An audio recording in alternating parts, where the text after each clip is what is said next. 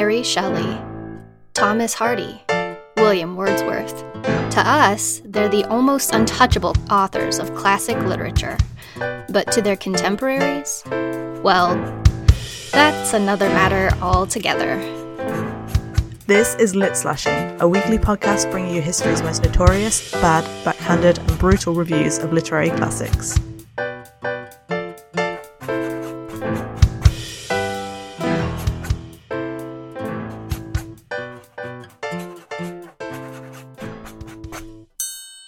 I'm Dr. Eleanor Dunville. And I'm Dr. Courtney Floyd. And this week we are taking a look at some brutal reviews of Henry David Thoreau's On Walden Pond. Yeah, so you might have heard of Thoreau. He is uh, kind of infamous, and um, as a transcendentalist, as like a as a 19th century American intellectual, as uh, somebody who's like a champion of naturalist things, also somebody who like has bigger claims than what he's actually doing. Like, I don't know. We'll link to some juicy Twitter threads in the show notes. But um, so disclaimer, like I really love Thoreau's work, but he's also just like really fun to uh see slashed, I guess, you know? Like Yeah. So today I have two reviews of Walden. The first was published in the Boston Daily Journal on the 10th of August, 1854. This is a remarkable book. The thread of the work is a narrative of the personal experience of the eccentric author as a hermit on the shores of Walden Pond. The body consists of his reflections on life and its pursuits. Mr. Thoreau carried out his ideas of communism by building with his own hands an humble hut, cultivating his own garden patch, earning with the sweat of his brow enough of coarse food to sustain life, and living independent of the world and of its circumstances.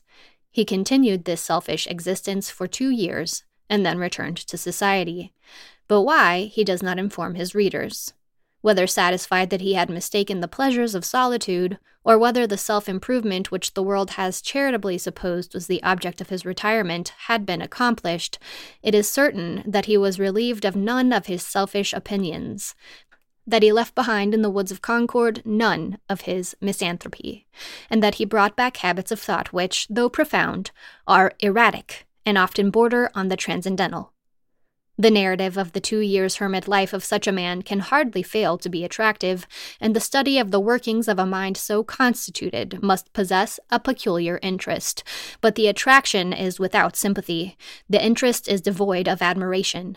The outre opinions of a mind like that of Mr. Thoreau, while they will attract attention as the eccentric outburst of real genius, so far from finding a response in the bosom of the reader, will excite a smile, for their very extravagance, and we can easily imagine that if Mr. Thoreau would banish from his mind the idea that man is an oyster, he might become a passable philosopher.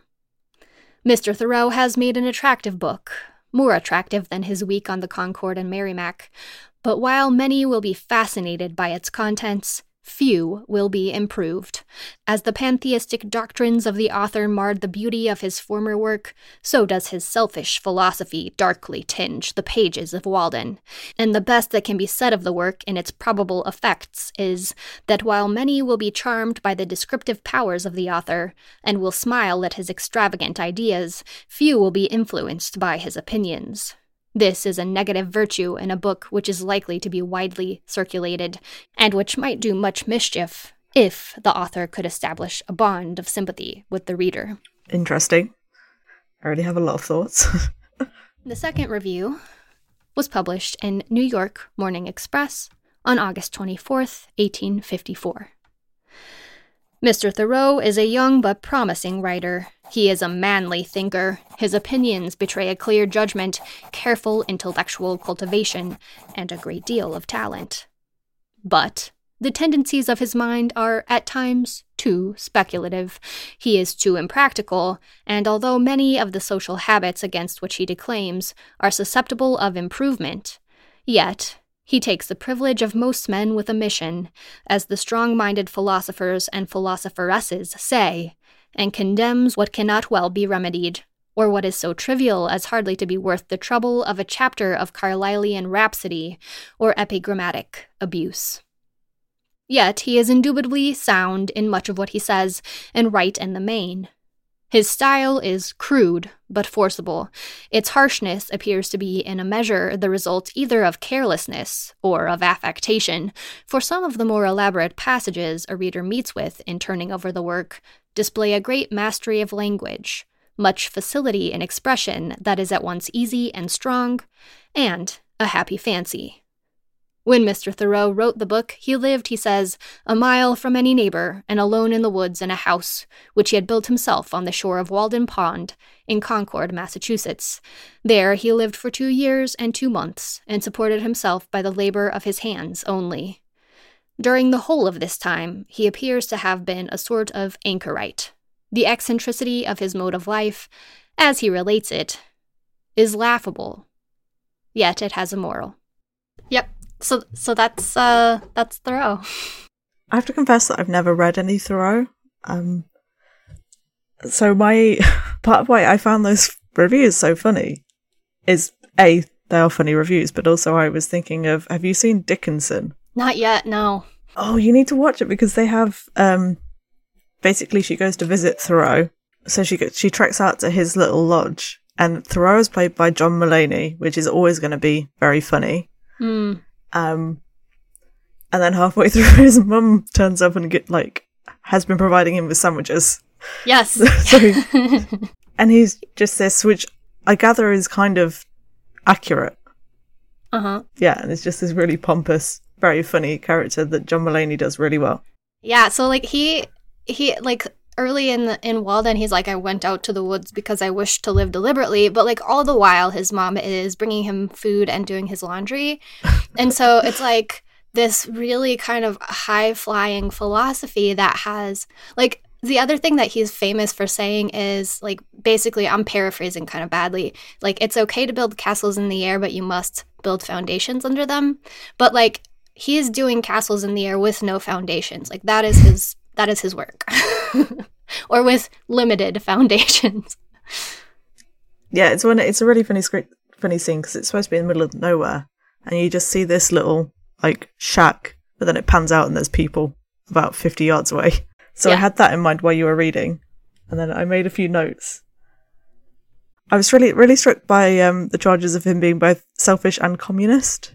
mm-hmm mm-hmm Like, it sounds like maybe he was selfish, but also going off to live in the woods is not really like self sufficiency isn't selfish. Yeah, I think so. I think maybe like the charges of him being selfish are more like, you know, maybe part of like this response to the civil disobedience or something like that. Like he wants to be off the grid and not contributing to society because he kind of believes society Mm. is a load of crap. So like, uh, I think that's probably where it's coming from. But like, yeah, how how are you selfish and communist at the same time? It's fascinating charge. I really liked the kind of undertone in both that like it's a dangerous book, like that it's ideas that are plausible enough that it could just like radicalize a bunch of people.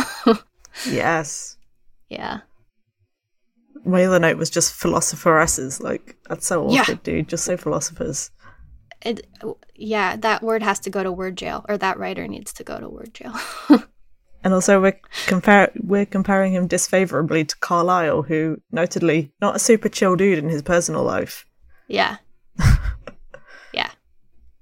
So there you have it. Uh, negative reviews of one of the most beloved works of nonfiction in the United States. Leave a review with your favorite John Mulaney bit. And check us out on Twitter at lit slashing pod and on our website www.litslashing.carrd.co. That's card with two R's. Thank you for listening.